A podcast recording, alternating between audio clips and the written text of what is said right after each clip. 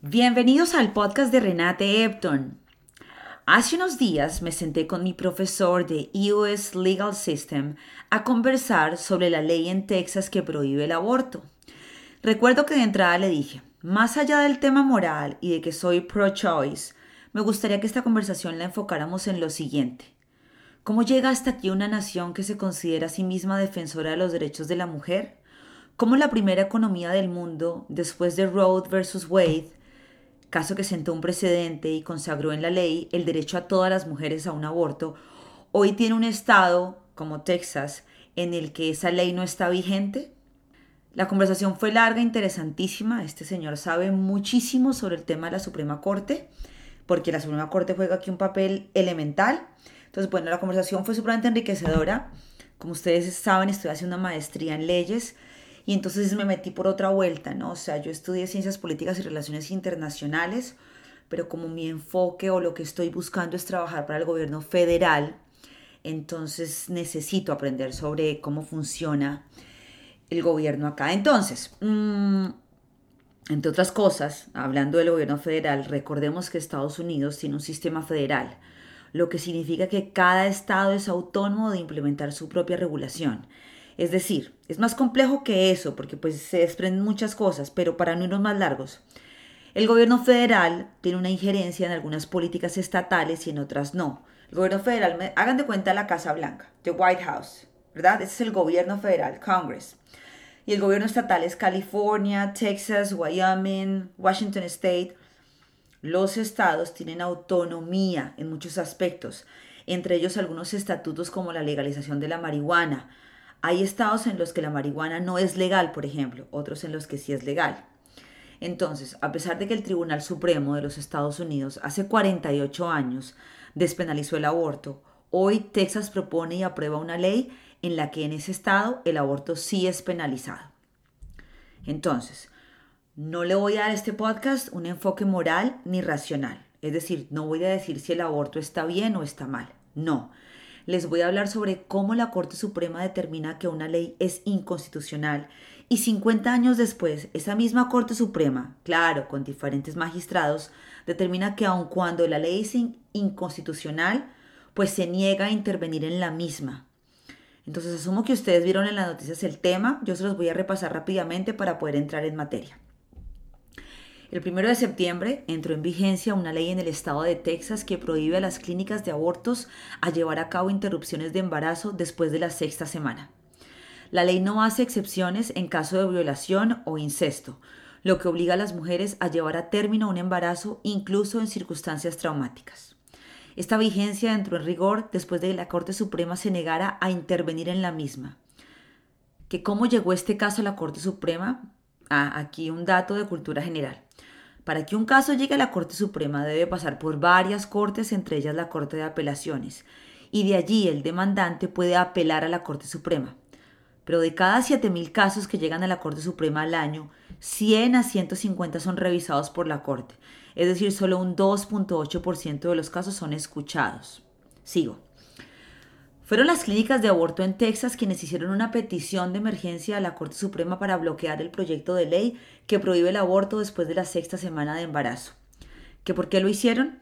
Porque resulta que los legisladores de Texas, que son los que diseñaron la ley, establecieron que el cumplimiento de esta no puede recaer en el gobierno estatal, sino que será vigilada por los ciudadanos.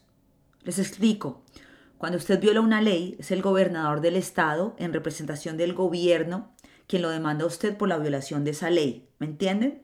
Si usted comete un crimen, en la corte, quien lo, quien lo enjuicia a usted por la violación de esa ley es el gobernador del estado o el estado de Texas. Entonces, por eso ustedes ven que en las cortes los casos son eh, Epton versus California, porque el estado de California está demandando a Renate Epton por un crimen que ella presuntamente cometió.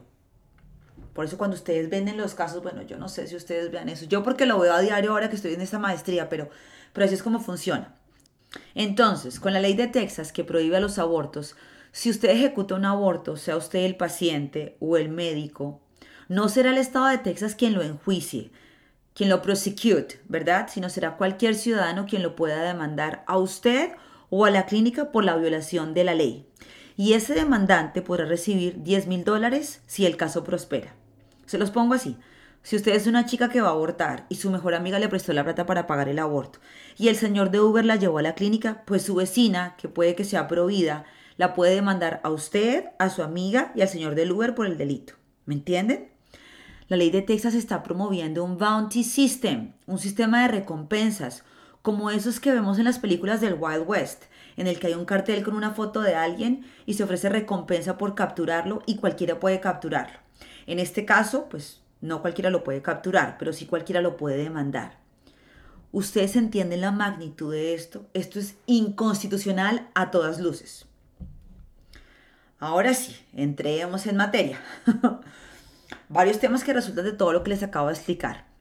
Primero, la Corte Suprema sabe que la ley es inconstitucional, que el modesto fallo invalida el caso Roe versus Wade y que quienes diseñaron la ley lo hicieron con el objetivo de bloquear a la Corte Suprema. ¿Por qué? Porque al no haber hoy ningún caso en el que un civil demande a una persona que cometa un aborto, recuerden que es el Estado quien puede demandar y no un civil. Y a hoy no hay ningún caso en el que un civil haya demandado a otro por este delito. Entonces, dado lo anterior, la Corte decide no dar un fallo. No cuestiona la constitucionalidad de la ley. En cambio dice que no es definitiva. Esto es otro dato que deben saber. La Corte tiene nueve magistrados. Para este caso puntual de la ley que penaliza el aborto, cinco magistrados votaron a favor de no fallar y cuatro magistrados votaron en contra de no fallar. Como cinco es mayoría, entonces no fallaron. ¿Me entienden? ¿Qué, dicen los jueces? ¿Qué, dicen los jueces que dissented? Dissented es el contraargumento. Dissented son esos cuatro que votaron en contra de no fallar. Los cuatro que votaron en contra de no fallar dicen que la Suprema Corte no puede ser impotente para determinar si esta ley es inconstitucional porque quienes la diseñaron lo hicieron para bloquear a la misma Corte, que debe haber una manera de congelar las cosas, al menos el tiempo suficiente para dar a esto una debida consideración y emitir efectivamente una decisión tan trascendental que cambie el panorama del aborto en Texas. Segundo, con solo seis semanas de embarazo muchas mujeres ni siquiera se dan cuenta que están embarazadas. No se trata de la concepción, sino del inicio del ciclo menstrual. 3. Penalizar el aborto no impide que la gente no lo busque. Las mujeres que no pueden viajar fuera del estado de Texas para realizarse el procedimiento buscarán abortos clandestinos, poniendo en riesgo su salud y su seguridad. Cuarto, en cuanto al papel de la Corte, esta sentencia refleja la ideología de sus magistrados. Seis de ellos son conservadores, tres de ellos fueron nominados por Donald Trump. Quinto, ¿Quedaron las mujeres en Texas en la mitad de la guerra política entre republicanos y demócratas? ¿No es suficiente con haber vuelto el tema de la vacuna contra el COVID un tema político? ¿El derecho de la mujer a tomar decisiones sobre su cuerpo también será tratado como un tema político y no, y no de derechos? Para cerrar, pienso que la orden de la Corte Suprema se presenta con una solicitud para prohibir una ley flagrantemente inconstitucional diseñada para prohibir a las mujeres ejercer sus derechos constitucionales y evadir el escrutinio judicial. La ley de Texas no debería entrar en vigencia hasta que los jueces traten esto como cualquier otro caso de la Corte Suprema con argumentos orales, jueces en el tribunal y mucha deliberación. Hasta aquí el podcast de Renate Epton. Abrazo, bye.